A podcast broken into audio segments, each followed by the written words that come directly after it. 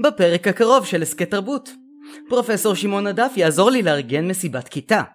למה אתה חוזר כל הזמן למטאפורה של מסיבת כיתה? או לפחות נלבן, כלומר נשחיר, את הזהות המזרחית שלי. בדרך נברר מה הקשר בין אודסה לשדרות ובין ביאליק לבין קובי עוז. כיצד התגלגל עדף לתפקיד העורך הראשי של הוצאת כתר בגיל 24, וכיצד התגלגל מבחינה תיאולוגית מאז תחילת המילניום. הסכת תרבות בפרק חסינות. דו-קרב בין המרוקאי והטוניסאי היורמים ביותר שהיה אפשר להשיג. פתיח? אתם מאזינים להסכת תרבות.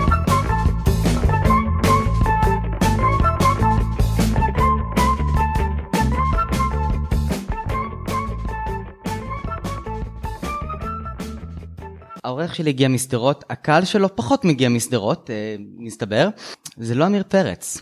אגב, מה אתה יותר, עמיר פרץ, סתיו שפיר, או יותר שרה בלאו, סמואל דילייני? אה, באיזה, למה, למה עמיר פרץ וסתיו שפיר בצד אחד ושרה בלאו וסמואל דילייני? זאת אומרת, זה, זה קצת מזכיר לי את התרגיל הבורחסי של הקטגוריות, ה, כמה הם שהן מופרכות בסופו של דבר. אני לא יודע, אני באמת בצד... בורחס עשה דבר כזה? כן, למחות של ב- אנשים? ב- לא, יש לו בזה, בתל הנוקבר, אה, יש לו, הוא פשוט מציע תרבות שבה הקטגוריות עובדות אחרת. שאנחנו, זה מין אזהרה לצורה שבה אנחנו מקטלגים מושגים ו- ומחשבות. הבנתי. אז אם אנחנו נדבר על העניינים האלה של איך אנחנו מקטלגים מושגים כן. ומחשבות, אתה בגיל 16 עזבת את הישיבה ובגיל 22 כבר כתבת מזמור לכנסייה. אוקיי, אתה רוצה לשים, אתה רוצה שזה זה יהיה הסיפור, אז כן, למה לא? אה, כן, אבל צריך כנסיית לזכור. השכל. כנסיית הש- השכל וישיבה של ש"ס, זה הופך את זה ליותר מעניין. נכון? אין לי דרך לקשר בין, בין שני כן. הדברים. איך, כן. איך עשית את המרחק הזה בזמן כל כך קצר? אה, טוב, בשדרות כל המרחקים קצרים. אה, את, ה, ה, את הכנסי... במהלך שנות ה-80, אה, אני הייתי פחות חשוף לזה כי הייתי, אה, הייתי בעצם ילד דתי. אה, הייתה מין, אה, היו מין רכישה ובעבוע בשדרות, אה, שהתפרצו בסוף. בל- באיזה באמת באיזה פרץ באיזה געש תרבותי שחלק ממנו נקלט היטב במה שנקרא התרבות הכללית או בישראל התרבות הישראלית שזה הרכבים כמו שפתיים טיפקס כנסיית השכל במידה מועטה יותר את הנערה או האצולה שזה הרכב שאני ניגנתי בו בסופו של דבר. אה, אבל היו שם ציירים קולנוענים אה, התחושה הייתה של, של עשייה מאוד גדולה וגם איזו תחושה של, גם של חוסר הקשר של העשייה. באמת יכולת, זה קצת מין בוהמה בתוך, אה, בתוך שדרות, שאנשים הכירו אחד את נהייתה השני. פתאום איזה מסיבת כיתה בתוך מסיבת כיתה. אה, לא, לא, לא כל כך הייתה מסיבת כיתה, שדרות הרבה יותר, אה, בתקופה הזאת אפשר לדמות אותה לבית קברות, אבל אה, כן. בית הקברות זה היה המקום שבו הנערים הקולים הלכו לבלות כדי להרגיש יותר קולים, ומבית העלמין יצאה הבשורה. מבית העלמין של... של... כן, מבית העלמין של... של שדרות. כן, לא, היה מין אה, זה, נגיד הכנסייה, הם, אה, כשהם רצו. לבלות, כן, אז הם רצו לבלות, אז הם הלכו, אה, כנסייה וחבריהם, הגרעין, ה- זה גם, נגיד העניין שלא הייתה כנסייה כל כך, זה היה מין אה, קבוצה של אנשים, לקח להם זמן להבין שהם כנסיית השכל. כי היו שם כל מיני חברים שניגנו, והיו כל מיני הרכבים מתחרים, והם ניגנו לפעמים באותם הרכבים. בסוף הם התגבשו לכנסיית השכל. אה, אז הם היו הולכים כזה, אה, יושבים, לוקחים משקאות והולכים לבית העלמין, לשבת שם. אוי, זה נהדר, תקשיב, אני באמת יכול לעשות הקבלה בין שנות ה-80 בשדרות, כאילו שנות ה-80 של שנות ה-90, 1980 ו, לעומת כן. 1880 ו באודסה, שזה גם כן מעין איזה יציר, פתאום רוכש מתחת לפני השטח איזה משהו תרבותי אחר, יוצא, גועש. כן. ביאליק אה, יוצא מהישיבה וכותב את כולם נשא רוח וכולם סחפה אור, אתה עושה אותו דבר, רק אה, מצטרף לכנסיית השכל. לא הצטרפתי להם, כתבתי לא להם. כתב- כתבת אה, להם, כלומר, כן. פעולה, אני- אני- שיתפתי איתם פעולה, אני... איך אני- מכל התיאוריה שלי זה מה שנשאר. כן, זה בסוף אה, אודסה, לא, אבל אודסה הייתה באמת אה, הצומת הכי משמעותי של, אה, של הספרות העברית. זאת אומרת, אפילו במידה מסוימת אה, ישראל לא, לא משתווה למה שקרה באודסה. אני מדבר ישראל במובן של מרחב שבו מתכנסים יוצרים אה, דוברי עברית ומנסים ליצור בעברית. כן. אבל אתה כמו ביאליק, גם אתה הגעת מתוך הטקסטים על, על הלמדניים. כן. ואתה גם כן משתומם עליהם. אמ, אני, אני, אני משתומם לפעמים, לפעמים אני משתעשע, אה, לפעמים אני לומד מהם, לפעמים אני מנסה ללמד אותם משהו. אבל אתה גם טוען, טענת לפחות כן. במאמר אחד שאני קראתי, אה, ראיון למעשה, שבסופו של דבר מדובר באיזשהו ספר חוקים של מתי מכניסים את החמין לתנור, מתי מוצאים את החמין לתנור, כן, זה... ואני חשבתי על זה כשאני קראתי את העניין הזה, רציתי לה- להגיב? לא, לא. זה שלדעתי יש לזה פשוט לוגיקה פנימית ואנחנו מסתכלים על זה מצילינדר לא נכון. כלומר גם אפילו שלמדת בישיבה. כן. אבל זה מאוד מתחבר אליי למשל בתואר שלי ב- ב- בלימודים האקדמיים. כלומר אני לא יודע, אני, אני לומד מאמרים, אני קורא מאמרים, אבל אף אחד לא מסביר לי איך זה נבנה מראש. כלומר מה זה הכללי ציטוט האקדמי, מה זה הפניות, לאן זה מגיע. אבל אה, קודם כל... זה היגיון אחר, פשוט צריך ללמוד את זה. אה, זה לא רק, תראה, זה, באמת זה צורת מחשבה אחרת ואני מסכים עם זה. אני, הציטוט שאתה ציטטת זה מ...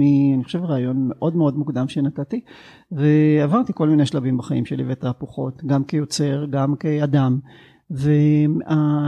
והעניין הזה של, שחלק מהמרד שלי בעולם הזה היה להתמקד בעקרות ההלכתית שלו, או לפחות הצורה שבה ה- לכאורה זו תרבות למדנית, אבל בסופו של דבר, אם, אם ההישג האינטלקטואלי הכי גדול זה לפסוק מה עושים, אה, ב, אתה יודע, אה, מה עושים ב, אה, עם חמין שהתבשל יתר על המידה בשבת, אם מותר להחזיר אותו לפלטה או לא, אז מה, מה, איזה, איזה הישג בדיוק זה. אבל זה כמובן, אתה יודע מה, זה, זה, אם דיברת על שחזורים, אנחנו תמיד נמצאים בסוג של שחזור אינסופי של איזה סצנה קודמת, נגיד שדרות אודסה, לא, אני לא חושב שההשוואה הולמת, אבל בכל זאת יש, יש משהו, אתה צודק, יש אינטואיציה. אז זה בדיוק מה שקורה. כן, גם שדרות בשנות ה-80 וגם אודסה, זה שתי קהילות שעמדו בפני חורבן. כן, כן, לגמרי. אה, מה שכן נכון זה באמת כל הוויכוחים האלה של בדיוק מול ביאליק, נגיד הדור של גנסין וברנר שמדבר איתו של אה, צוחק על ביאליק עם ההלכה והאגדה שלו, מה הוא מביא לנו את היידישקייט הזה עכשיו, אנחנו כבר אנשים מודרניים, אה, הוא כותב לנו על אה, איך התלמוד מתנהג, מה, מה, מה, מה זה התלמוד? ביצה שנולדה ביום טוב, שזה מין סוגיה נורא מפורסמת, מה עושים בביצה שנולדה ביום טוב, האם מותרת למאכל או לא מותרת למאכל. זה כל דת ככה, אבל גם לא, בנצרות, בר, לא, ברמה, לא אה, ברמה היהודית. מה, לא להתווכח על כמה מלאכים יכולים לרקוד על לא, ראש של אבל זה? תיאולוגיה, זה משהו אחר. פה אתה מדבר על, על, על היומיום. למעשה הנצרות כביכול השילה מעליה את, ה, את בדיוק את העיסוק הזה, העיסוק של החוק. זה, זה, זה יחסי הציבור של הנצרות שהם בעצם מתעסקים בחסד. והחסד עוקף את החוק. החוק הוא אמצעי לחיות בעולם שאין בו, שאתה לא מבין את מידת החסד בו, והחסד הוא לא סוג של התנסות. אה, ומשום כך היהודים לא נגאלים בעצם. זה איזה מין איזה פנטזיה נוצרית על למה, למה הם טובים מהיהודים. אבל אני מדבר על העניין הצורה שבה ההלכה בעצם חותכת כל רגע, פולשת לכל רגע מהיומיום שלך. אין רגע שפנוי מפסיקות ודיונים על, על, על הרגע הזה. עכשיו לקח לי הרבה זמן להבין שמדובר במחשבה ספקולטיבית מעולה. לא רק, לא רק שאלות תיאולוגיות שהיום נשמעות הרבה פעמים מגוחכות אבל נוגעות כביכול לסדרי עולם אלא זה, זה, אתה לומד מנגנון ואת המנגנון הזה אפשר ליישם לפעמים על שטויות, על הבלים אבל המנגנון הזה גם יכול לשרת אותך בלהבין להבין את הנפש שלך, להבין את העולם שלך, לא לקבל כמובן מאליו כל מיני, כמובנות מאליהן כל מיני טענות שטוענים, אה, לא לקבל את המציאות כמו שהיא, אלא כל הזמן לשאול, אוקיי, מה מכונן את המציאות כמציאות הזאת? למה אני מבין את המציאות הזאת ככה ולא אחרת? מה היה קורה אילו, נגיד, היו, היה עץ שבו, ש- שעץ שהפירות, היה מניב פירות אה, של, של בשר, כן? מה, מה זה אומר, האם הייתי, האם הייתי אוכל אותם, נניח שאני צמח- צמחוני, האם היו מותרים למאכל או לא מותרים למאכל. והמחשבה הזאת יכולה להגיע למקומות נפלאים ובאמת יש תמיד הרגעים האלה שהם הם בעיניי הם הרגעים הכי חזקים בתלמוד שבו הדיון מגיע לגבול הלמדני שלו ומתחיל מתחיל, מתחיל איזה סיפור. מתחילים לספר סיפור. מעשה ב- שמענו על אה, אמר זה ואמר זה, פתאום זה הופך להיות מין מרחב שהוא פנטסטי לגמרי. ואתה מבין שהם קולטים את הרגע שבו הרציונליזם הופך בעצמו, הוא, הוא בעצמו מבוא לפנטזיה הרבה הרבה יותר משוכללת. תראה, זה קצת אה, כמו להיכנס ולקרוא אה, בעוד מאה שנים את ההוראות להולכי רגל. ואומרים שצריך לעצור ברמזור אדום, כן. וללכת ברמזור ירוק, ואתה, ו- ואתה יושב ומתפלפל, מה זה אדום, מה זה ירוק, מה זה עושה לנו? ירוק זה ללכת, זה, זה בין כן. ה... אה, לא יודע, ב- בין השדות, ואדום זה בלילה, כי השקיעה יורדת. אתה אצלנו, יכול לקחת את זה גם כן. אצלנו, אגב, ב- ב- בסין זה הפוך. בסין אתה תראה מכשירים שהם, שהם לא מותאמים למערב, מכשירים סינים, דולק אצלם זה אדום וכבוי זה ירוק. אה כן? כן, וגם הרמזורים עובדים ככה, כן. שזה רק עניין של הסכם תרבותי. אבל אני מסכים איתך ש... אני, שמה, אנחנו אני, חוזרים... אני כמעט נדרסתי בסין כל כך הרבה פעמים, אני כבר לא, לא זוכר למה. אוקיי, לא שמת לב, אולי בגלל זה. נגיד גם המוניות, המוניות הם, הם, כשזה, כשזה אדום זה אומר שהן פנויות. אולי בגלל זה גם לא צריך לתפוס מונית בסין, סתם אני צוחק. אני לא הצלחתי שום דבר בסין, אוקיי. אנחנו דיברנו על זה קודם, שטיילתי בחו"ל עם אפליקציות ודברים כאלה, אוקיי. בסין אין, בסין פתאום הייתי בלי גוגל, בלי פייסבוק, חסר אונים. אז פתאום כן. גיליתי את זה.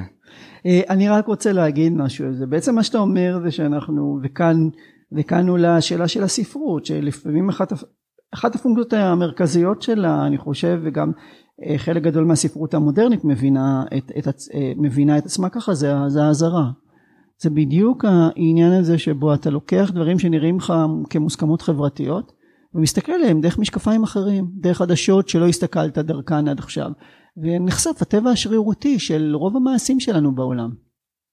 אוקיי okay. אתה יודע מה, אני אפילו מוכן לקחת את הדיון הזה לגבי דת אה, אה, קדימה ולתת לך איזשהו וידוי כזה. אוקיי. אה, כי גם אני בא ממשפחה אה, מסורתית. אוקיי. ואני ככה קצת קורא את, ה, את מה שאתה עברת ומה שלי הפריע במרכאות עם דת ועם דתיות זו חרדה נלווית. כלומר, אני זוכר את עצמי בתור ילד עם הפרעות קשב, מנסה לעקוב אחרי הספר בבית כנסת, ואבא שלי וסבא שלי וכל החברים שלהם, לכולם יש איזה רדאר פנימי לדעת מתי אני מפספס את העמוד, ואז יש איזה juggling כזה של ספרים, ותסתכל, ופתאום בפנים ידיים, אצבעות מגואלות בטבק הערכה, וזה מעין אווירה של גם כולם ביחד, איזה כירוגרפיה כזו, כן. עומדים, יושבים, כמו איזה מגרש כדורגל, ו... עם כל ההפרעות קשב שלי וה-OCD וויסות חושי ועניין חברתי והכל, דווקא בבית כנסת, המקום שבו אני הכי אמור להרגיש מחובר, אני מרגיש אוטומטית שקשה לי להיות פה, וקשה לי שקשה לי בזמן תפילה והודיה mm-hmm. להרגיש, לחשוב כל כך על עצמי ועל החרדות שלי ועל ההפרעות שלי ועל הלא נעימות שלי. כן, טוב תראה, זה כל...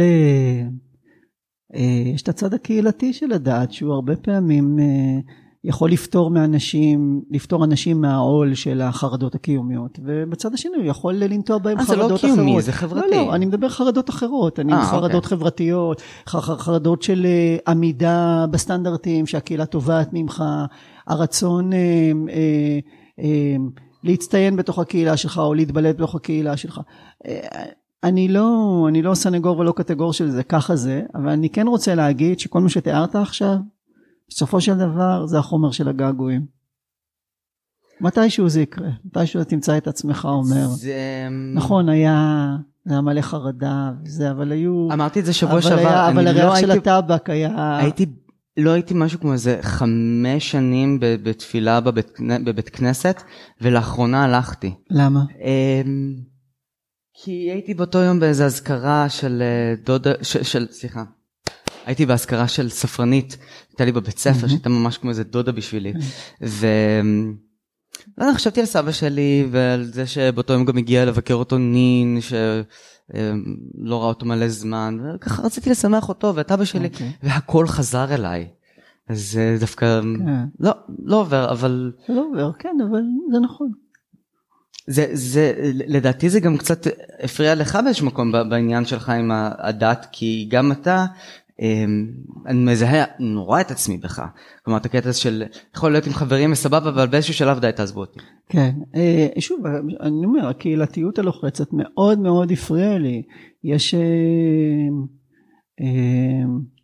אה, אה, יש באמת העניין הזה של שהיא טובה מאוד לאנשים שרוצים ללכת בתלם, היא לא טובה לאנשים שהם חריגים, או שהתחושה הפנימית שלהם היא של חריגות, או שהם מוצאים את עצמם בגלל כל מיני, אה, אה, אני יודע מה, הפרעות, הפרעות קשב או הפרעות אחרות, הם מוקעים מהסדר ולא מוצאים את עצמם חזרה ואז זה הרבה אני חושב שהקהילה הופכת להיות כמעט אה, באמת יצור דכאני ישות דכאנית.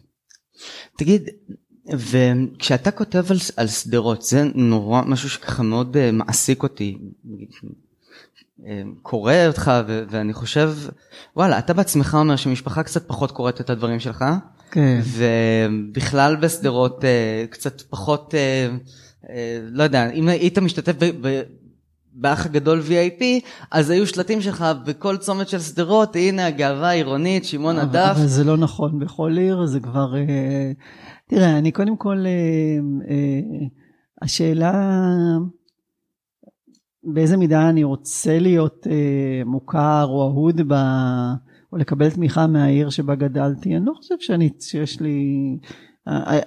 אני כותב על איזה סוג של דימוי של עיר שיש לי בראש ומה שהייתי רוצה שיקרה איתה אני לא המציאות מזינה את הדימוי, מפרנסת את הדימוי כל הזמן, מכלכלת אותו, אבל בסוף, אה, בסוף אני, אני סוחר של דימויים, אני לא, אני אה, להטוטן של דימויים, אני לא, אה, אני לא, לא ריאליסט במובן של שאני צריך איזה קשר מיידי שבו אפשר יהיה להניח את הספרות שלי על שדרות ואתה תראה בדיוק את הקשרים. לפני שנים אמר לי ערן צור, דיברנו ואז הוא אומר לי הייתי היום בשדרות, אמרתי לו נו ואז הוא אומר, וחיפשתי את ה... אה, אה, את אה, גגות הרעפים תחת גג העננים, איך זה, יש שם איזה שורה שלי כנראה שזה, ולא מצאתי את, ה, את הזה. אמרתי לו, כן, מה זאת אומרת, למה, למה זה נמצא בשיר. זה נמצא בדמיון, זה, כן. זה באותו מקום שבו נמצאים מגדלי הנוי. שאני ניסיתי לחפש בהנוי ומסתבר שהם לא ש... קיימים. מעניין. אז זה, זה, זה כן. קורה לעוד אנשים, לא רק לערן צור. ואתה יודע מה, אני רציתי לדבר איתך לא רק על שדרות, אלא בכלל על מזרחיות, כי, כי אנחנו שנינו שותפים למעין, אה, ככה רגל פה, רגל שם, לא פה, לא שם. Okay. אה, אני אגיד לך מה, מה, מה, מה הנקודה שלי. אה, ככה כשאתה כותב, אתה לדעתי פחות, אה, נגיד אם קיימת סקאלה, וניקח את ארז ביטון ואת עדי קיסר, לא אותך, אז אני שומע ממך פחות את הקולות הלוחמניים מהבחינה... אני, אני, אני לא, תראה. תשמע, זה, שוב, אני נכנס פה למשהו קצת אישי. אני פשוט לא יודע מה לעשות עם המזרחיות שלי, איך אני אהיה מזרחי טוב, למה אני צריך להתחבר, עם, לתרבות, למאכלים, למשהו שהיה פעם, לתוניס שקיימת היום.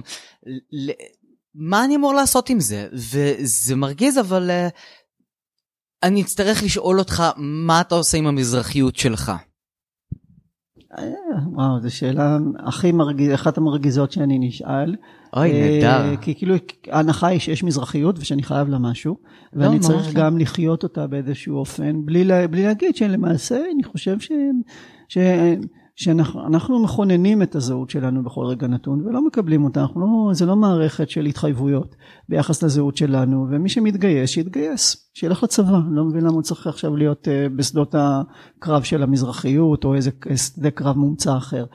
Uh, מה שאני רוצה להגיד, קודם 아, כל, מומצא אני, זה, אני, זה, אני, זו המילה? המזרחיות קודם כל זה מונח מפוברק, זה מונח שהומצא כדי לנשל אוכלוסייה מסוימת ו, ובשביל לנשל אותה הוא רוקן אותה מכל נכס, מכל איזה סוג של נכס תרבותי או אורח חיים שמוצג בצורה פוזיטיבית ומה שנקרא הניכוס שלה מחדש על ידי איזה פעילים מקבל את השקר המוסכם הזה שהמזרחיים זה מין אנשים לא ברור הם, אין להם עבר הם באו מאיזה מקום שנקרא מרוקו מקום שנקרא עיראק כולם ביחד באו מש, משום מה בלי תרבות רק עם איזה מבטא ערבי מגוחך וכל מה שהם נהיו זה נהיו הערסים מפרחות בישראל.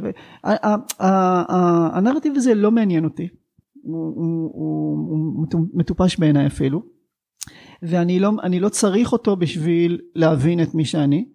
מה, מה שאני חייב והחוב היחידי שיש לי זה אתה יודע דברים שהחומרים שאני משתמש בהם ויש בהם איזה עושר שהוא אינסופי וזה המורשת המרוקאית שבאתי ממנה הבית המרוקאי עם כל הטקסים שלו עם כל הנהלים שלו עם העבר שמגולם בו עם, ה, עם ה, אפילו ב, ב, במישור הדתי התפילה שבנוסח יהודי מרוקו כי יש נוסח כזה שגם הוא בעייתי. כי במרוקו למעשה זה אוסף של קהילות שלא תמיד הסכימו אחת עם השנייה לפעמים המנהגים משתנים מקהילה לקהילה. עכשיו לדבר על, על כל הקהילות האלה ש, עצם האיגוד שלהם, אתה יודע איזה קרבות ניטשו בבית שלי בין ההורים שלי, כי אמא שלי הגיעה ממרקש ואבא שלי ממוגדור, כלומר סווארה. כאילו שאימא שלי אומרת אתם הסווארים אתם המרקסיאן. אני מכיר זה... את זה נהדר יש לנו אותו דבר עם גבסיים. אז, אז, ו... למה, ו... אז, אז למה בתור זהו אז למה בתור יוצר שגדל בסביבה כזאת אני צריך למחוק את כל הניואנסים לטובת איזה רעיון תרבותי שאין לי בו שום שום עניין. אני אמרתי רעיון תרבותי? מה? אני אמרתי רעיון תרבותי? אמרת, אתה אומר, זה, עכשיו השאלה של הלוחמנות הרבה פעמים זה, זה עניין כי, כי קודם כל אני לא, לא זה מעניין כי אתה הצגת עכשיו פה את הלוחמנות עם איזה זה רעיון מאוד מיוחד עכשיו כל מה שאני אמרתי זה מתוך תחושת הזדהות מלאה. Okay. אוקיי. אני דרך אגב קורא לכל הגל הלוחמני במרכאות, אמ, אתה יודע, אמ, איפה אני, אני אפילו רשמתי את זה וזה נעלם לי, אבל אם ניקח את אה, עדי קיסר יהודה שנה, והם לא היו שורדים לפני 50 שנה בקהילות שלהם או לפני 100 שנה. לגמרי. אני, ואני אני, קורא לזה אוטו פוסט קולוניאליזם. אני, אני מרגיש, תשמע, יש, יש בשיח הזה הרבה מאוד אופורטוניזם. אנחנו נמצאים ב, בתקופה שבה הקורבניות מתוג, מתוגמלת.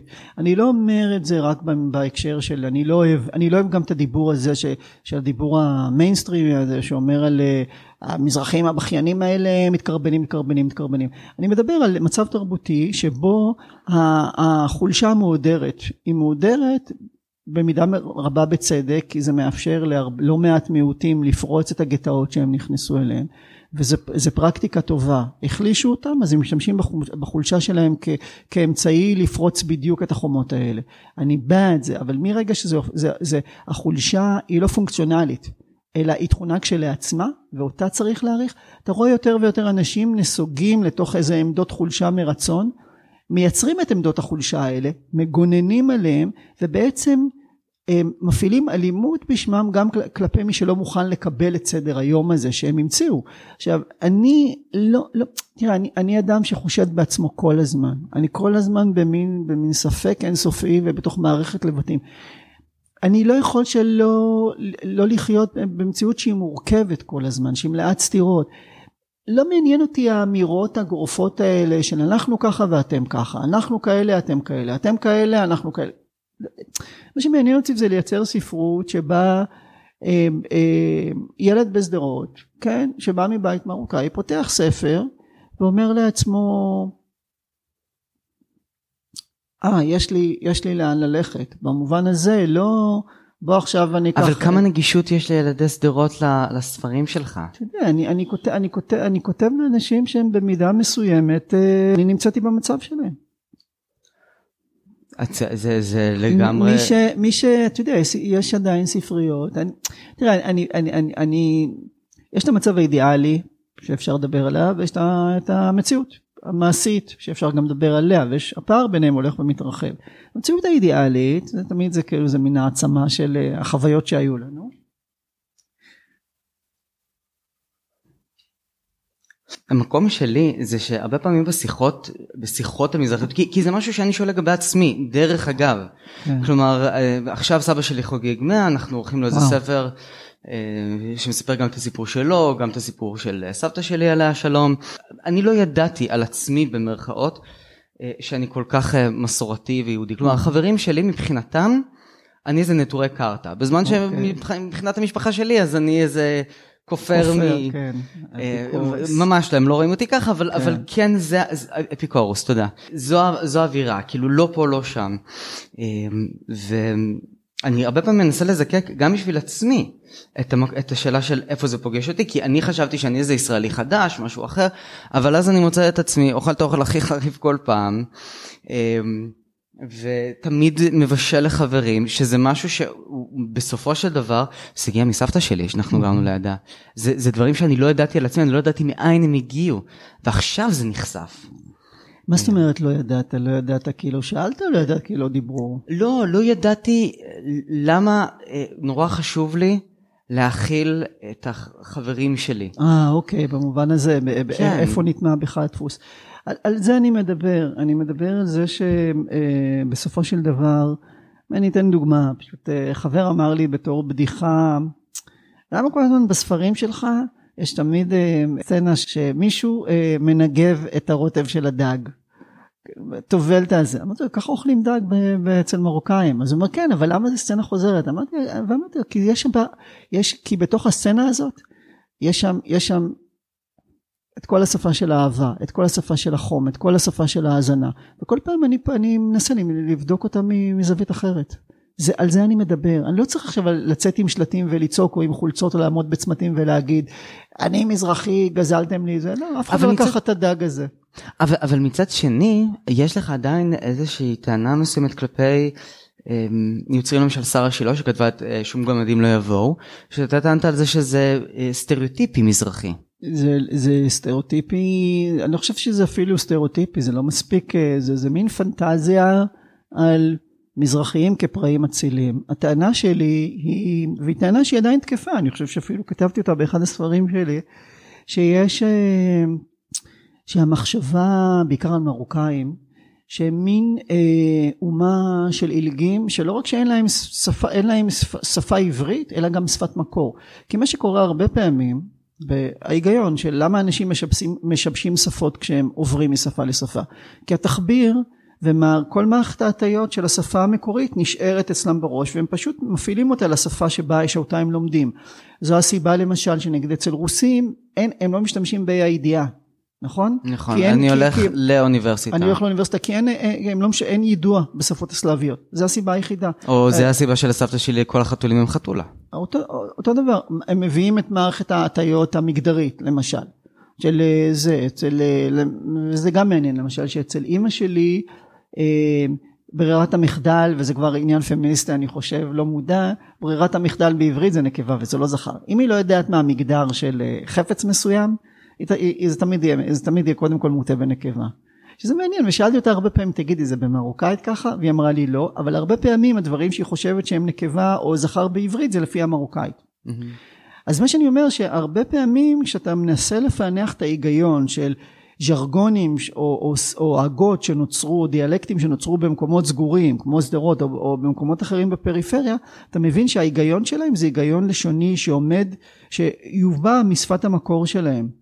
ואצל שרה שילה מה שקורה בספר שאין אין שום שיטה השיטתיות היחידה זה עילגות זאת אומרת כל מקום שיכול להיות תקני שינו את זה למקום למשל נגיד אה, אה, אה, יש בשלב, במקום מסוים אחד, אחד הדוברים שם אומר עיניים כחולים. עכשיו אני בחיים לא שמעתי מרוקאי אומר עיניים כחולים, מהסיבה שעיניים במרוקאית זה כחולות. אין, אין מקום לשיבוש הזה. אה, אוקיי, יפה. העניין הזה, העניין הזה של, ה, של, הש, של השיבוש השיטתי זה הנחה שלא רק שאין להם, שפת, להם שפה עברית, אין להם שפה שבה הם, הם לא מצויים בעברית, גם אין להם שפה, הם ברברים לגמרי.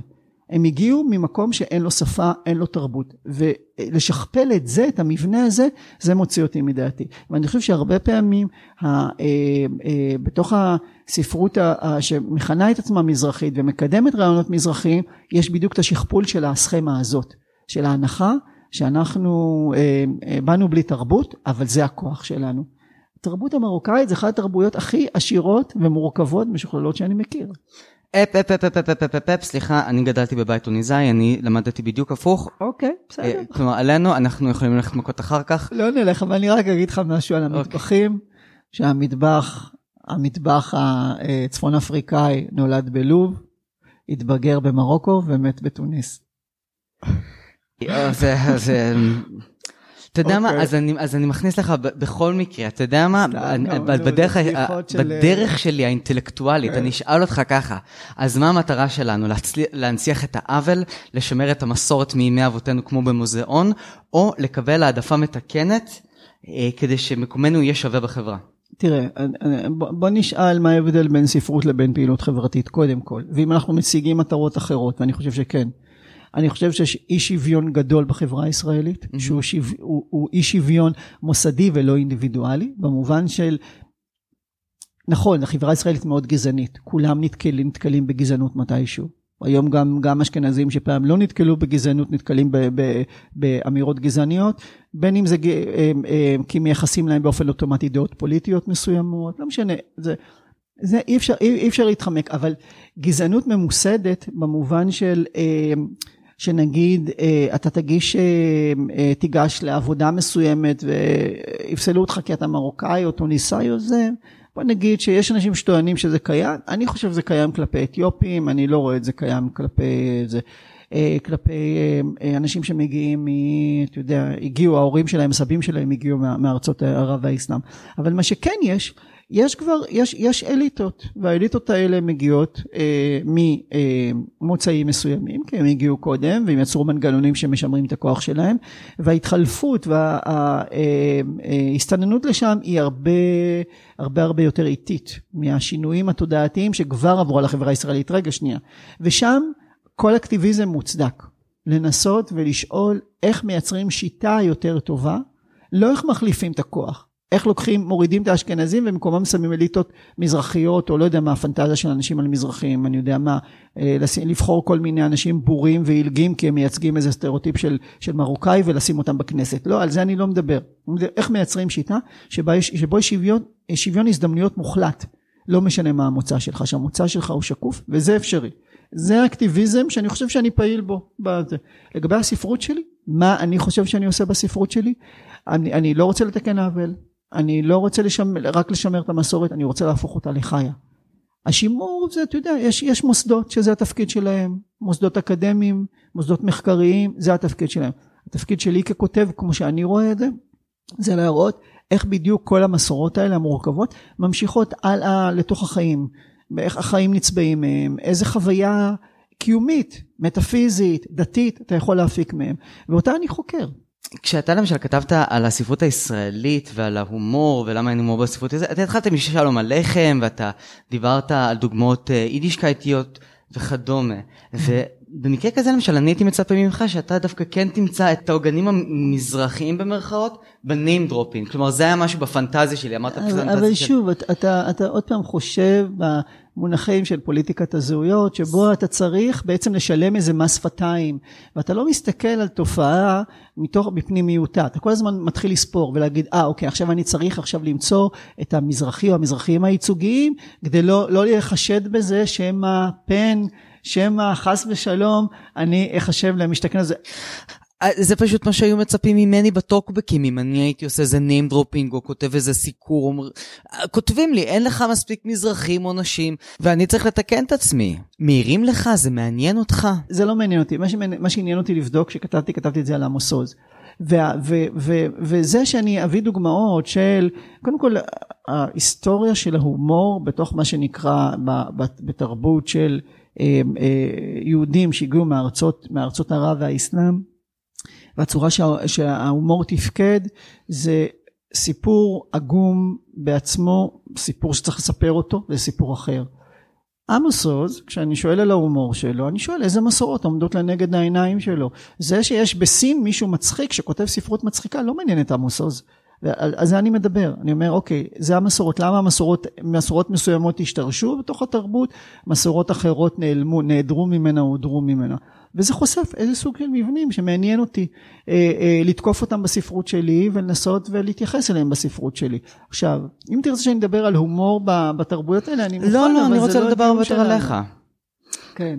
אה, ממש, אבל כשאנחנו מדברים למשל על...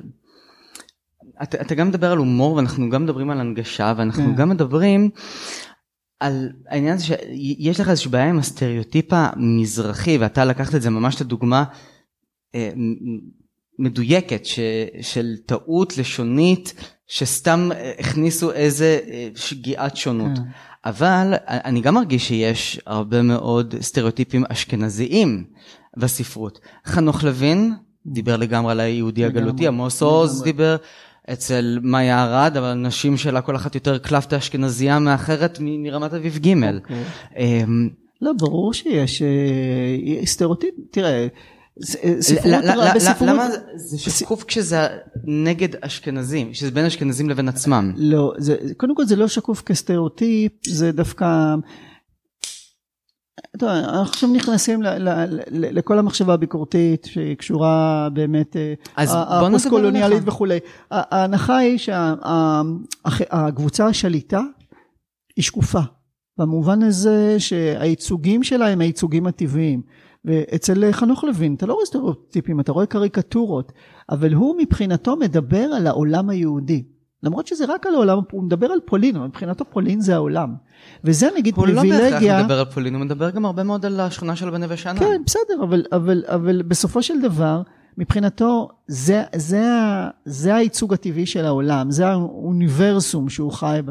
כשאתה מדבר על שדרות, אני מדבר על שדרות, או על מקום אחר, אתה צריך להצדיק את הדיבור הזה. אתה קודם כל, נקודת המבט שאתה מביא משהו שהוא פריפריאלי, הוא אחר, הוא שונה. אתה צריך להתחיל, ההתייחסות, של, ההתייחסות היא אחרת. זאת אומרת, הטיפול שלך בסטריאוטיפים צריך להיות הרבה יותר זהיר. כשאתה כותב על שדרות, שדרות היא לא פלנטה בזכות עצמה, היא עדיין ירח של הפלנטה תל אביב. לא בהכרח. אמ, אני חושב שזה השתנה, גם קודם כל בספרים האחרונים שלי זה כבר לא קורה. נכון, אה, נכון, זה יותר במוקדמים, נגיד אה, אורי אלחייני. בנתיבות, כן, אז אה, היא לא, היא לא, היא... זה קורה גם וגם, גם לא בתל פעם, אביב. לא פעם זה תמונת התשליל, זאת אומרת שיש אה, נגיד נתיבות, תל אביב, הם למעשה מייצגים שתי תפיסות אחרות תרבותיות של יחס לחיים וכולי. הרבה פעמים שואלים אותי, נגיד, למה בספרים שלך, אה, זה שאלות שאנשים שואלים בעל פה, לא, שברעיונות זה אף פעם לא מגיע. למה בספרים שלך תמיד, אה, רגע, לקחת את זה ב... מה? מה? לקחת את זה כמחמאה, זה שזה לא מגיע ברעיונות, או ש... לא, לא, שלא לא, יעשה? אני, אני, למה, למה זה לא, אני יודע שעשית תחקיר מאוד מקיף, ואתה שואל אותי, מצאת כל מיני חומרים שאני אני הספקתי לשכוח מהם. אבל על זה אני אומר, זה למה, הקונספט. למה, למה זה לא עלה מה, מהתחקיר שלך? נגיד העניין הזה של, שזה לא טענה שמופנית, אבל שואלים, למה בהרבה מאוד מה, אה, כשאני מתאר את המציאויות ב- בשדרות, נתיבות, או בכלל בעיירות הספר או בערי הספר האלה בישראל, יש, יש מקום להרבה אמונה במאגיה, באמונות טפלות, אם זה לא סטריאוטיפי. ואני אומר לא, להפך, מבחינתי שם אנשים רואים את המציאות בצורה הרבה יותר, הרבה יותר בהירה. כי בסופו של דבר, הסדר, הסדר שאני מתאר, יותר מעניין אותי סדר שבו מאגיה זה כוח אמיתי.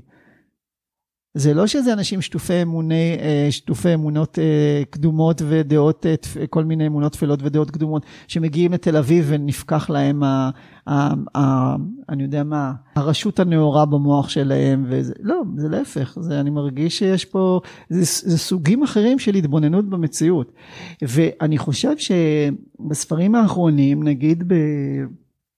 ברומן, קודם כל לאורך הטרילוגיה הבלשית שלי, שזה אז נכון, זה מאוד נכון לגבי, לגבי קילומטר ויומיים לפני השקיעה, מה שאתה אומר, שיש שם זה רומן שבו הבלש גר בתל אביב, הוא גדל באשקלון והוא נוסע לשדרות לחקור מדי פעם תעלומה, הוא נוסע וחוזר, ושדרות נתפסת כאיזה מקום יחסית אפל.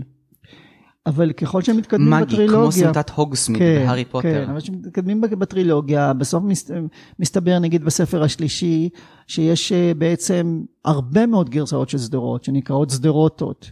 ויש שם, יש שם מרחב, יש מקומות שבהם שדרות אחת היא מתנהלת על פי חוקים אחרים לגמרי, יש בה יצורים אחרים, שדרות שהיא מאכלסת כל מיני אה, סיטרא אחרא שנדבקו באיזה אה, וירוס, אה, וירוס מחשבים, וירוס הייטקי, וזה יצר מין היבריד כזה של, אז זה, זה במובן הזה, זה פתאום שדרות הופכת להיות האין סוף של הקיום, היא המולטיברס, היא, במובן הזה היא המוקד של, של הרב יקום.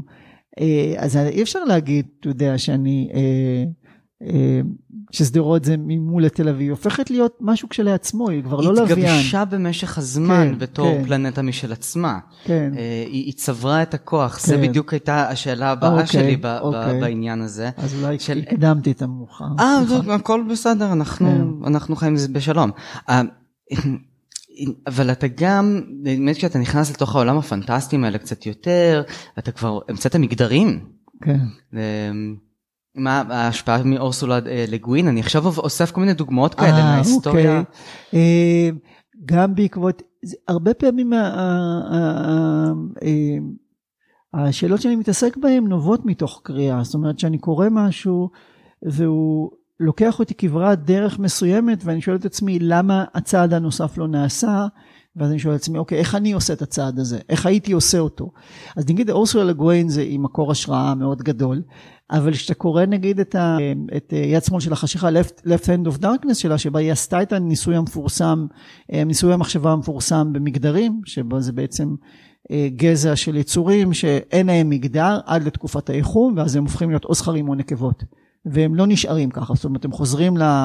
למצב הלא ממוגדר שלהם, ואז בגלגול הבא הם יכולים להיות בדיוק המין ההפוך. אוי, יש לי שכנים כאלה בפלורנטין. באמת? סליחה. אוקיי, זה זה... משהו כזה, כן, איזה הגדרה אבל- חדשה כזה, ויש לזה אוקיי. שם אפילו.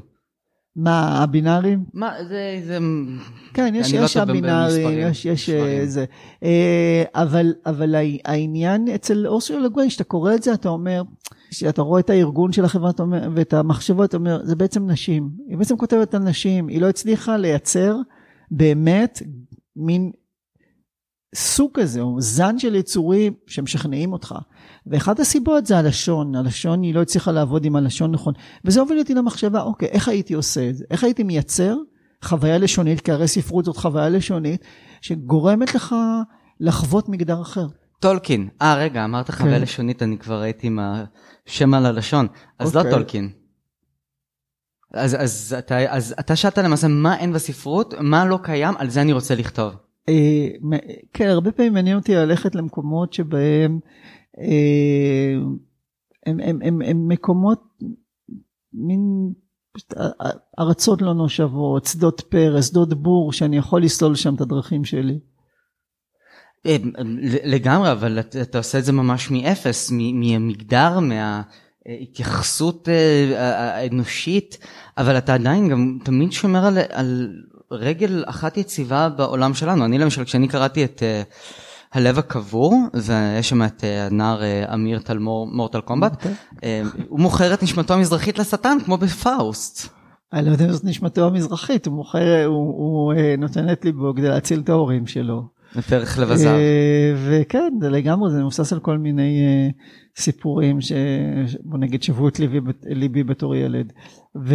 אבל הוא במובן הזה, זה המסע שלו כדי להבין מי הוא, מה הוא רוצה להיות. אה, אבל מעניין אותי, נגיד, הצורה שבה אני, אתה אומר הלב הקבור, אני עכשיו עושה כביכול את המסעות ההפוכים, כי בשנה האחרונה כתבתי המשך מאוד מסועף ללב הקבור, שאני לא חושב שאני אפרסם אותו, שהוא בעצם מורכב משלושה ספרים נפרדים, זה בעצם טרילוגיה שאורכה, עכשיו זה עומד על 600-700 לא, 700 עמודים, לא יודע, משהו כזה.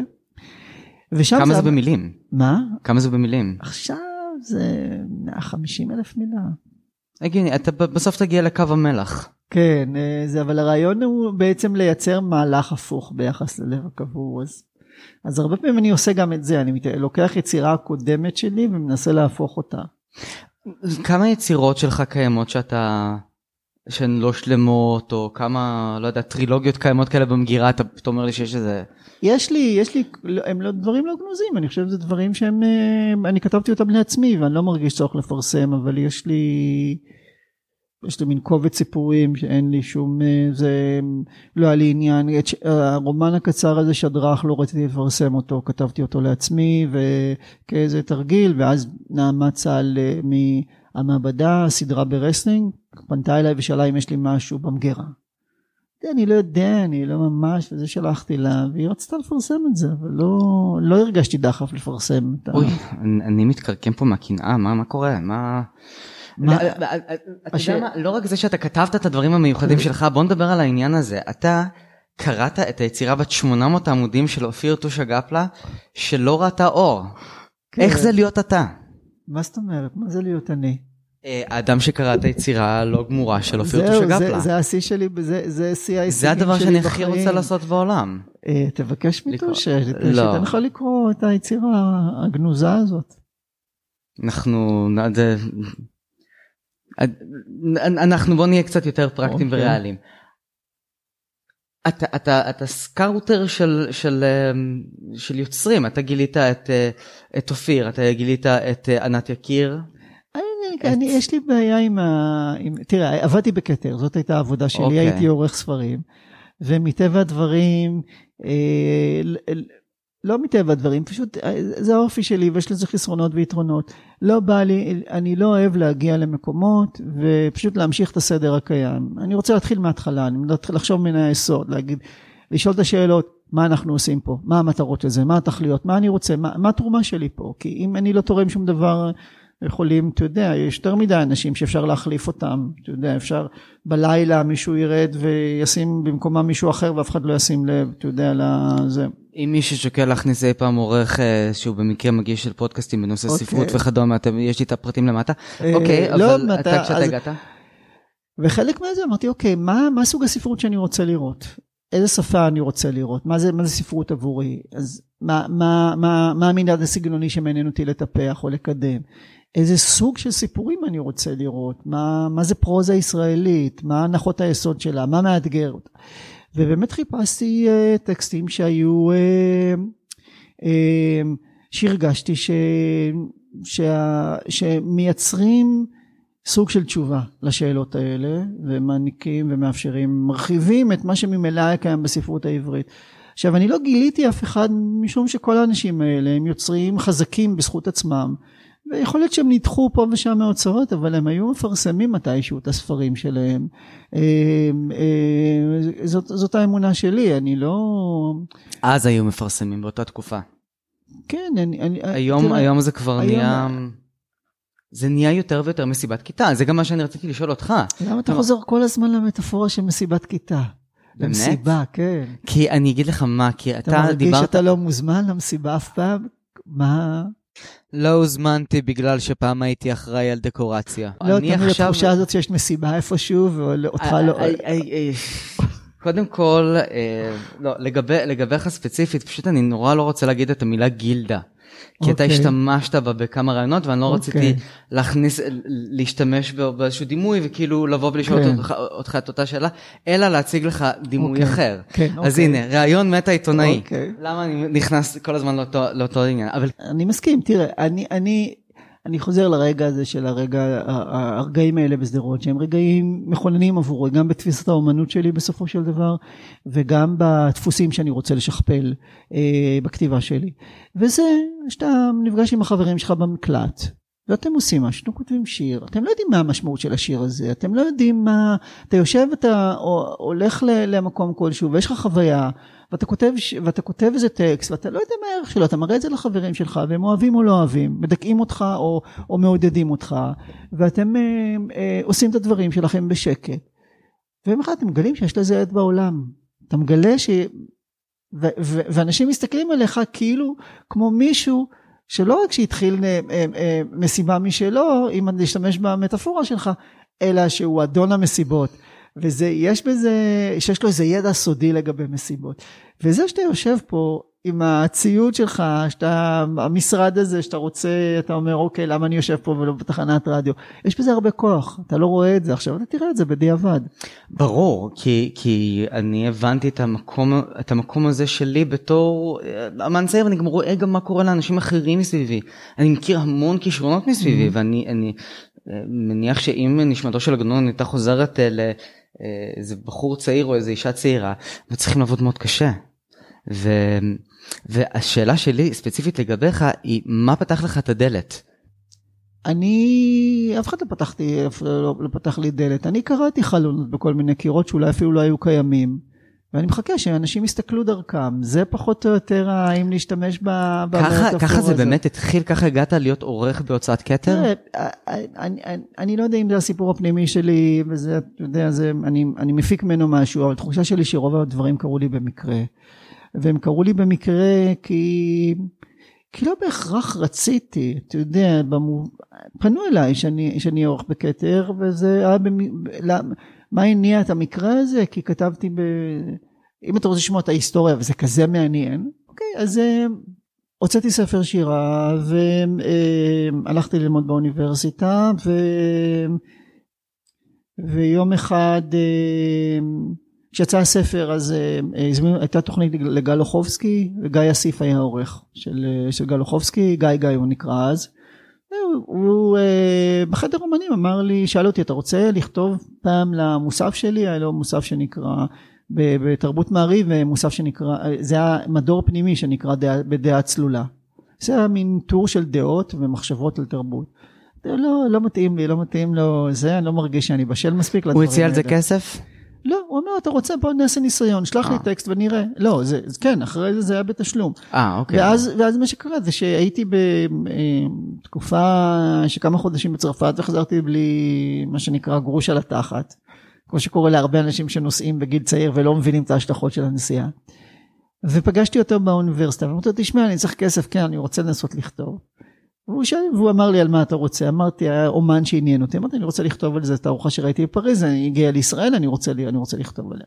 כתבתי טקסט. הוא התקשר אליי אמר לי זה יורד לדפוס. זה ככה אנחנו משלמים מה אתה רוצה לכתוב שבוע הבא.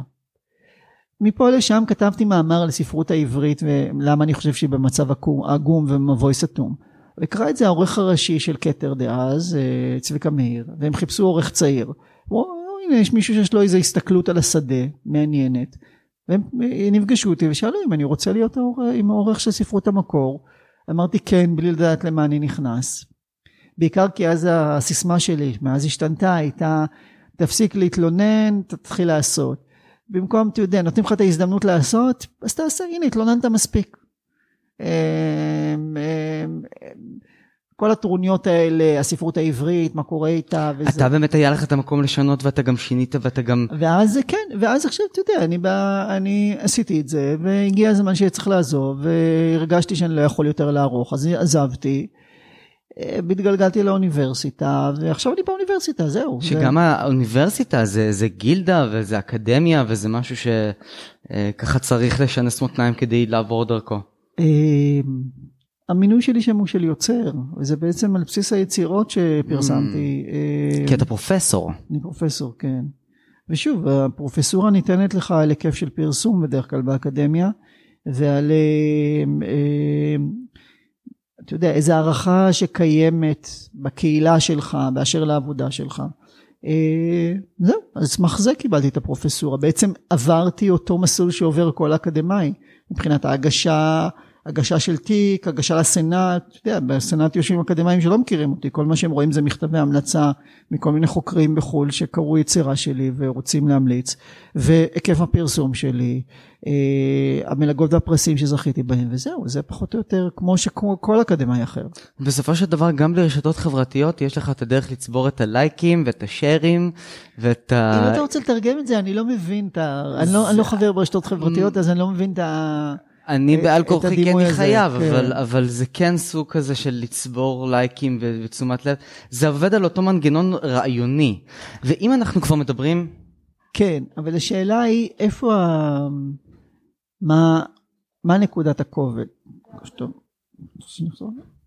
אמ, כן, השאלה היא מה נקודת הכובד. מה כי נקודת מה הכובד? שקורה, זה היחס שלי ליצירה, ושוב זה חוזר לאותו... זה. העבודה האמיתית מבחינתי בכתיבה היא לא בהד, שזה נכון, אני צריך להתפרנס, ואני צריך לחיות ממשהו, אבל זה לא בראש מעייניי. בוא נגיד ככה, במובן הזה חשוב לי לייצר לעצמי תנאים שאני אוכל לכתוב היצירה הבאה. לא בהכרח לפרסם אותה, אבל לכתוב, להגיע למצב הזה של הכתיבה. זה עבודה פנימית, לא פשוטה. זה עבודה אה, אה, פיזית קשה. במובן של לשבת במשך, אני כותב רומנים, לשבת שעות ארוכות ולכתוב. לא, לא מדברים מספיק על זה, וזו התמודדות אה, נפשית לא, לא קלה גם. אז יש לך את כל, ה, את כל הדברים האלה, ומבחינתי בזה אני עובד. זה שאחרי זה אולי יש לזה איזה סוג של הד, אני, אז קודם כל פחות פחות ליצירות שלי, ומלכתחילה לא היה להם איזה סוג, איזה הד בכלל, אבל אני, להגיד לך שזה מה שמטריד אותי? לא, זה גורם לי למשברים, זה גורם לי אה, לדכדוך ודיכאון כשספר יוצא, אבל זה לא הדבר עצמו. אה, אז אני, ואני חושב שמה שקורה ברשתות חברתיות זה שאתה עובד על הלייק הבא. לא משנה מה יביא לך את הלייק, העיקר שתקבל את הלייק. אז זה, זה, אבל יכול להיות שאני קצת מוטה פה, אני לא בטוח נכון, שאני נכון, צודק. יש פה, יש פה איזשהו עניין של הטעיה, אבל, אבל אני פשוט חושב על זה, כי גם אני שואל את עצמי את השאלות של מה המשמעות היום של ספרות, כלומר מה קיים היום אה, במציאות שאין לו איזשהו ייצוג ספרותי. כי כשנגיד התחילה הספרות המודרנית, אה, שאנחנו מכירים אותה נגיד דיקנס וכאלה, אז הם באמת אה, דיברו על החלקאים והנדכאים שהם חיו בשולי הערים ואנשים לא ראו אותם והם לא היו בחדשות או בטלוויזיה, ופתאום דרך הספרות הם גילו אותם. אתה באמת וה- חושב שזה מה שקרה? שאנשים התחילו לראות את אה, טיפוסי, יש לי בעיה, אה, בסדר, בוא, בוא תסיים את הטיעון ואני אגיד לך מה הבעיה שלי עם התזה. אמ, תראה, לראשונה, מאז המהפכה התעשייתית, וזה שספרים נעשו המוניים, אנשים התחילו לקרוא על עצמם, לא רק על האצולה והמלכים וכאלה, כן. אלא על אנשים בשר ודם, ועל הדרך גם נכנסו כל מיני אוליבר טוויסטים ועלובי החיים. זה לא היה הדבר הראשון, אבל כן זאת, זה היה אמצעי ז'ורנליסטי כלשהו לגלות את ה... אה, לקרוא על מקומות וכדומה. כן. עם המצאת המצלמה וז'ורנליזם עבר לקולנוע וטלוויזיה, אז יש דרכים אחרות, כלומר הספרות המציאה את עצמה מחדש עם זרם התודעה וכדומה. לדעתי היום אין מספיק ייצוג של החיים המרובדים שלנו ברשתות החברתיות. כלומר, יש לנו עונת מוח שלישי שאנחנו מחזיקים אותה ביד, ואני מנסה לחשוב, אמ, אגב, זה, זה לא רק בספרות, זה, זה גם הקולנוע חוטא בזה, ואפילו הטלוויזיה חוטאת בזה. אם אני אפרט את נקודות המפנה החשובות בחיים שלי, לא קרו באיזה שיחה במסעדה כמו שבדרך כלל רואים בקולנוע, לא על איזה רציף אה, שפתאום נפרדים ממני או מוצאים לי עבודה או whatever, זה הכל בוואטסאפ. ויש פה איזושהי מציאות רבודה של עוד משהו קורה באותו זמן, אני נמצא איתך ובחלון הבא כבר, אה, לא יודע, רוצים שנכתוב שיר לאירוויזיון. הכל קורה בבת אחת ואין איזה ייצוג ספרותי. לא משהו שאני מכיר וזה... אז לא, קודם כל אחד זה שזיהית איזו תופעה שאתה רוצה שהיא קשורה, היא תצורה של ניסיון שאתה רוצה להעביר לספרות למה אתה בעצמך לא מחפש את הכלים וכותב רומן או יצירה כזאת. Uh, הדבר השני זה שאני חושב שה, שזה uh, בסופו של דבר אני אין לי את הפטיש של הספרות במובן של ה, שהספרות חייבת לכסות הכל. יכול להיות שיש משהו אנטי ספרותי בקיום הזה והוא אנטי קולנועי, קשה לייצג אותו בצורה ויזואלית וצריכה לקום צורת אומנות חדשה שתיבנה בדיוק מהאמצעים האלה, שישתמש בהם כפלטפורמה וזאת תהיה, אה, אני יודע מה, אה, יצירה חברתית, אוקיי? שבה אתה יודע, יש, יש לה חוקים אחרים. לא מת על כל הפרפורמנס לא, האלה למה, של... למה, למה נגיד אנשים שמפרסמים שירים בפייסבוק שלהם ומקבלים כבר תגובות ולייקים ויש להם שיח סביב בחבר'ה שלהם, או בחבורה שלהם, או בלא יודע, followers שלהם, יש להם כבר איזה סוג שזה, כל כך רוצים להוציא ספר שירה. מה הפטיש הזה? יש לכם, יש לכם פלטפורמה חדשה של פרסום שירה. אתם נהנים מזה, אתם מקבלים תגובות מיידיות לכל דבר שאתם עושים. למה אתם רוצים ספר שירה? מה הפטיש הזה של הספרות? למה ספרות צריכה להכיל גם את זה? יש פה איזו שאלה לא פחות חשובה מהשאלה שאתה שואל. תראה, אני כתבתי בזמנו מאמר לפני כמה שנים על, על שאלת הטכנולוגיה והספרות העברית, שהשאלה הייתה האם ספרות העברית היא, הספרות הישראלית היא ספרות טכנופובית, והתשובה הייתה כן, בכל רמה אפשרית. עכשיו, לגבי ייצוגים של אמצעים, אמצעי תקשורת אחרים, שבהם החיים מתנהלים, אז אתה תמצא את זה בספרות מדע בדיוני. אבל העניין הוא ש... שאותי, נגיד השאלה שאותי מעניינת זה איך זה שאנחנו כבר חיים במציאות שהיא לכאורה מדע בדיוני והריאליזם הספרותי מתנהל כאילו זה לא קורה. לגמרי, ואנחנו חיים, יותר מזה, אנחנו חיים בחברה פוסט אפוקליפטית מבחינה, מהרבה mm-hmm. בחינות תפיסתיות שלנו. ויש לזה את הטענות. כלומר, אם אני אראה עכשיו את רוב הסדרות שיש בנטפליקס ואני אראה איך אנשים הכירו אחד את השני זוגית, ואני רואה שכולם נתקלו אחד בשני במסדרון והפילו את הדפים כן. ואז הצטלבו המבטים. כן. אני אסתכל על החברים שלי ואני אשאל איפה אתם הכרתם את הבני זוג שלכם, את הבנות זוג שלכם, אה, טינדר. אז קודם כל אני חושב שזה זה, זה כן מחלחל יותר ויותר. אני, אני רוצה לשאול, זו באמת שאלה ששווה, היא סוגיה עמוקה, שהיא מצריכה, היא מצריכה ליבון. והשאלה הזאת קשורה להאם ספרות מחויבת לתפקיד המסורתי שלה כסוכנת אנתרופולוגית. מה שאתה מתאר, מה שקורה במאה ה-19, ספרות היא המדיום המרכזי שבה אנשים כדי ללמוד על התקופה שלהם, על מי הם באמת הולכים לספרים. וזה לא סתם שאתה רואה גם את, ה, את, ה, את, ה, אה, את ההיבט המשבש והמסרס של זה דווקא דרך דמויות כמו נשים, אצל, נגיד אצל נשים, את כל הנשים האלה שקוראות ספרים מאמינות לספרים, לאמת, לאתוסים שהספרים מוכרים, וקורה להם משהו, זה מדאם בוברי, אנה קרנינה במידה רבה, אה, אפי בריסט, כל, כל האנשים האלה שמתאבדות גם בסוף, איכשהו, או, או, או לא... אה, הן, הן שלושתן, כן, ודרך אגב, אני, אני, יש לי טענה שלמה למה, כל אחת יותר שונה מהשנייה. אוקיי, לא, אבל, אבל העניין הזה שלה, יש איזו הבטחה שהייתה מגולמת בספרות כנציגת העולם, או כמדיום שדרכו העולם מתווך. עכשיו, נגיד על מדאם בוברי היום, היינו אומרים שהיא חיה בסרט, נכון? לא אומרים היא חיה בספר, למרות שלמעשה היא חיה בספר. המדיום הפך להיות המדיום, הסוכן האנתרופולוגי ב-ADI היום, זה עדיין הקולנוע בטלוויזיה, מתישהו זה יהפוך להיות באמת, זאת הרשת, עוד לא, עוד לא את זה, שזאת בעצם כל האינטרנט לכל שלוחותיה ונגזרותיה. אבל, ואז השאלה, איך ספרות מתפקדת במציאות הזאת?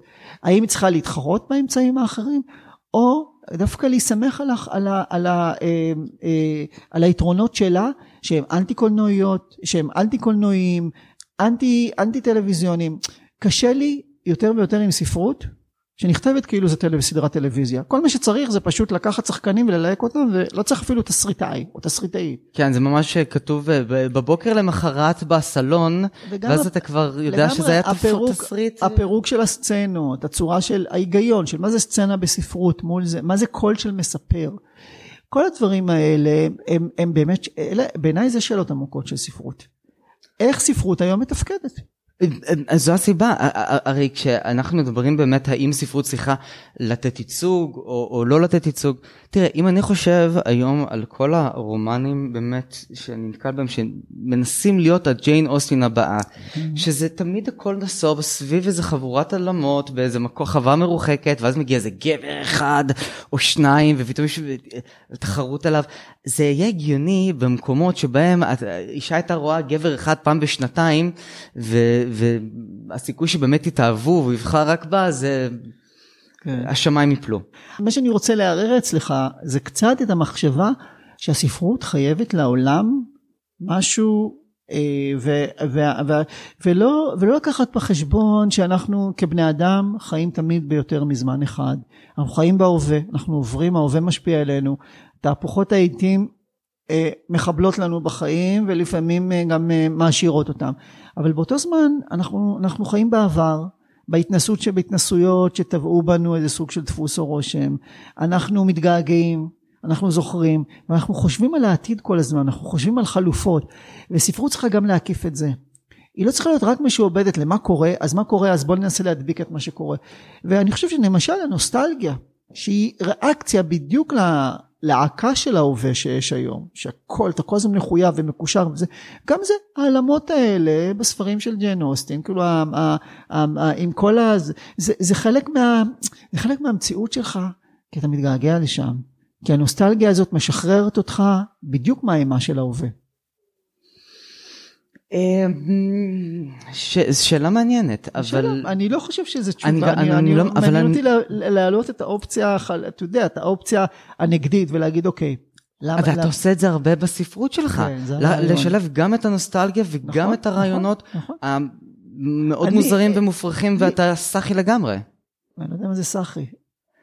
או-אה, אז uh, מה שאמרתי, אבל uh, כן, כן, לא, אני, אני, מגיעים... לא. פשוט בן אדם שלא מעשן סמים, לא לוקח אלכוהול. למה צריך לעשן סמים או לקחת אלכוהול בשביל, שהתודעה שלך תשתנה? זה רק קיצור הדרך. סליחה, כשיש לך אה, את הסנהדרין שרודף אחרי המשורר היחידי בתל אביב כן. העתידית, מצטער, זה לא בא ממוח נורמטיבי, אלא אם כן זה מוח כמו שלך או שלי, אני מקווה. אבל שוב, אני לא יודע מה זה נורמטיבי, למה, למה זה לא יכולה להיות בעיה שמעסיקה אותי? בתוך, ה, בתוך המחשבות הקודחות שלי, אני כל כך חי בתוך הראש של עצמי, ו, וזה באמת אה, מקום כל כך מפותל וסבוך, למה אני צריך עזרים? אה, אה, בספר, בספר ההוא שכתבתי שאני מתכוון לגנוז, אז אין לי בעיה לצטט מתוכו, מישהו אומר למישהי שהוא אה, מעדיף לפגוש אותה בלי שכתובים כימיים של האישיות. כאילו יש את העניין הזה, למה צריך שכתוב כימי של האישיות בשביל, בשביל להגיע למקומות האלה? זה פרק, קודם כל פרקטיקות רוחניות שמביאות אותך לשינוי תודעה, נכון לפעמים היו מלוות בסמים בזה ולפעמים לא. לפעמים עצם זה שאתה עושה מדיטציה בצורה מסוימת גורם לך לפרוץ את המגבלות של ההתנסות שלך, של המחשבה שלך, ולחרוג מהם, מתנאי הקיום שלך. או שאתה לוקח מלא חומרים ממריצים וקוראים לך פיליפ קיי דיק, ואז אתה כן. כותב את אה, האיש במצודה רמה בתוך שלושה ימים, ואתה כן. תרגמת את זה, כן, by the way. כן, נכון. כלומר, זה אה, הכלי הכי אה, שונה באופן מהותי, זה, זה, זה הספר היחידי שתרגמת לדעתי. כן, זה כן, מה- הספיק לי. אה, כן, גם אופיר שגפלה תרגם רק ספר אחד והספיק כן. לו. אה, אני לא, אני לא, אני מתרגם לעצמי כפרקטיקה אה, כל הזמן, שיר, בעיקר שירה, שירה שאני אוהב. אה, אני, מבחינתי זה דרך של אה, לנסות להבין משורר או משוררת הרבה פעמים. לא מספיק לקרוא אותם, אני גם צריך כאילו לחוות אותם בצורה גופנית ותרגום זה לא פעם, אה, כמו שכשהייתי מעתיק שירים, כשהייתי צעיר יותר. זה מין דרך לחוות איך השפה עובדת דרך הגוף, עוברת בגוף. ו... אבל מה שקורה, המאבק שלי שם הרבה פעמים זה לנסות ולא לכפות את השפה שלי עליהם. ומה שקרה בפיליפ קיידיר, הרגשתי שאני נאבק בשפה שלו. כל הזמן רציתי לכתוב את זה כמו שאני הייתי כותב את הספר. עכשיו, למה אני צריך, כאילו, אני סובל גם ככה כשאני כותב, אז אני צריך גם לסבול כשאני מתרגם? לא. זה, זה, זה. לא נראה ככה שאתה סובל שאתה כותב. אה, אבל כרוך בכתיבה, כן, בכתיבה זה- כרוך הרבה סבל, כן. אתה טוען שאתה בר מזל ואתה הגעת בדיוק למקומות הנכונים. זה, מדהים לראות באיזה עיניים של ילד אתה מסתכל על זה שאתה כן אתה נהנה מכל העולם אתה גם, גם כותב וגם עורך גם מתרגם גם פרופסור אה, גם מלמד כתיבה גם יכול להגיד אני לא רוצה לכתוב יותר גם ויש בזה משהו שכאילו נורא נורא רוצה נורא כיף לשאוף לזה שבאמת יהיה אפשר לעשות את הדברים האלה. ולעוף על זה. רק כשאתה אומר שאתה, למה זה לא הגיוני שאני אחשוב על הדברים האלה ביום יום? אמ, כי אנשים ביום יום הולכים לעבודה. אבל גם אני הולך לעבודה. לא, לא, לא, לא. רוב האנשים צריכים לדכא המון יצירתיות כדי ללכת לעבודה. אני לא מאמין בזה. אני חושב שזה סיפור שאנשים מספרים לעצמם. כי אה, קודם כל גם נתקלתי באנשים שסיפרו לעצמם את הסיפור הזה ומתישהו לא יכלו לשאת והתפרץ אצלם, היצירה התפרצה אצלם, הם מגיעים לא פעם למסלול לכתיבה שאני אה, מלמד בו בבן גוריון. אה, אני נפגש בהם בסדנאות, פתאום אנשים, מה לכם ולכתיבה? למה לא כתבתם עד עכשיו? למה צריכים להגיע לגיל 50 ומשהו אחרי שלא יודע, היה לכם משרד עריכת דין נורא, נורא מצליח? מה? מה זה? מה לכם ולכתיבה? ואתה רואה שזה מה זה דחף שהיה בהם כל הזמן, והם היו צריכים לספר לעצמם סיפור מאוד מורכב, כדי לא להיכנע ליצירה הזאת, סיפור של פרנסה, סיפור של ההורים, סיפור, לא משנה. אה, אני לא, אני, תשמע, אם, אם אתה צריך ליצור, אתה יוצר. העניין הזה של ה... אני עבדתי בעבודות, אה, עבדתי בסטימצקי כמוכר, הלכתי לעבודה כל יום וכתבתי, הייתי סטודנט וכתבתי, עבדתי כמחלק דואר וכתבתי, זה לא קשור, מה הקשר? אמ, שוב, אנחנו מדברים באמת על תקופות שונות, זה, זה נורא משעשע. יכול להיות, יכול זה להיות. נורא משעשע, כי, כי אם למשל, אני עכשיו סתם רואה סקס והעיר הגדולה, ואני ראיתי את בנות קודם, ובסקס והעיר הגדולה זה הרבה יותר פשוט, כאילו, כן, היא מנהלת גלריה, היא יחצנית, כן. היא, כאילו, אין, אין, זה נורא בסיסי המקומות שהם הגיעו אליהם, ופתאום אתה, אתה רואה את הבנות הצעירות בניו יורק, שהן ממש זורטות את הדלתות מכל באמת? הכיוונים, כדי אני- לנסות להיכנס. אני... אוקיי. ולפרסם וזה משהו אנחנו דיברנו על זה שהדרישה לא, אני פשוט, אני ראיתי כמה פרקים מבנות, ולהפך זאת הייתה ביקורת שהם, מי זה האנשים האלה? מה, הם לא עובדים? היא שוכבת לה בבית כל היום, ה- לנה לנה דנה, איך קוראים לנה לה? דנן. אין לאף אחד באמת בעיות פרנסה שם, הם חיות בניו יורק. וזה זה בעיה אגב של הספרות העברית גם. אתה לא יודע אף פעם, תגיד, במה הם עובדים? אני, אחד התרגילים שאני נותן בסד, בסדנת יסוד שלי ב- לתלמידים, זה אמ, תלמדו מקצוע, תלמדו, ת, ת, ת, תחקרו לעומק מקצוע, ושהדמות שלכם יהיה לה את המקצוע הזה, ותראו איך המקצוע משנה את ההסתכלות שלה לעולם. כאילו אנשים, אתה יודע, גם בספרות העברית, אתה, אתה, בספרות הישראלית, אתה נתקל בכל מיני דמויות, אתה אומר, מה, איך יש להם כסף לגור בתל אביב? הם גרות בתל אביב. ממה- גם בסדרות גם נגיד מטומטמת מה? היין גרו באיזה טרומפלדור ולא היה להם שקל. אז איך זה, איך זה, איך זה קורה? אה, אבל בבנות דרך אגב לעומת נגיד ניקח את אה, חברים ששם ג'וי וצ'נדלר בכלל לא עבדו וגרו כן. במנהטן אה, אז קשור- בבנות הן גרות באיזה סלאמס הכי עזוב ונידח ב- זה, וויליאמסברג. זה, זה באיזה, אה, זה קשור לאיזה פנטזיה, באמת איזה פנטזיה תר- תרבותית, על מה נכון לדבר עליו ועל מה לא נכון לדבר. אבל אתה יודע, אתה רואה מצד שני סדרות כמו The Office, שאתה יודע, זה קורה במקום עבודה. למרות שהם לא עושים כלום. זה נכון אבל אה, זה, זה, זה מעניין שאתה אומר על העניין של התיצור והכל אני פשוט למשל הגעתי ממשחק ושירה כן. ורציתי ו- ובסדר אז אני, אני עברתי את שני השלבים האלה ואני לא הספדתי את אה, קריירת המשחק או השירה אוקיי. שהלכה לאיבוד והכל. אני חושב שחלק מה... אמ, התהליך שלי היום כי- של התבגרות בדור Y זה באמת לשאול איפה אני מכניס את היצירה הזו אבל מבלי שאני מפרנס אותה כפי שדורשים ממני אוקיי. אם להשקיע בכל הסדנאות והעריכות וסטארט והכל ו... אבל ת, תגיד, אתה מדבר על יצירה או על פרסום? זאת אומרת, או שאתה, יצירה. לא, או שאתה לא, אתה לא מפריד ביניהם. בסופו של דבר כי הרבה פעמים הדלת הזו שאתה רוצה להיכנס בה זה בעצם הזירה הציבורית. איך אתה נכ- נכנס, איפה אתה מפרסם, איפה ה...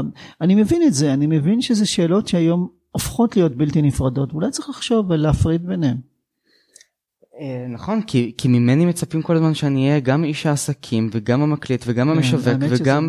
לעשות את כל הדברים האלה ואני אני מרגיש אה, אתה יודע ש, שככל שהקורבנות מתגברים ככה התוחלת שלהם יורדת כלומר למדתי גם זה גם זה גם זה גם זה גם כן. זה גם זה עכשיו אפשר עכשיו אפשר להתחיל עכשיו לא.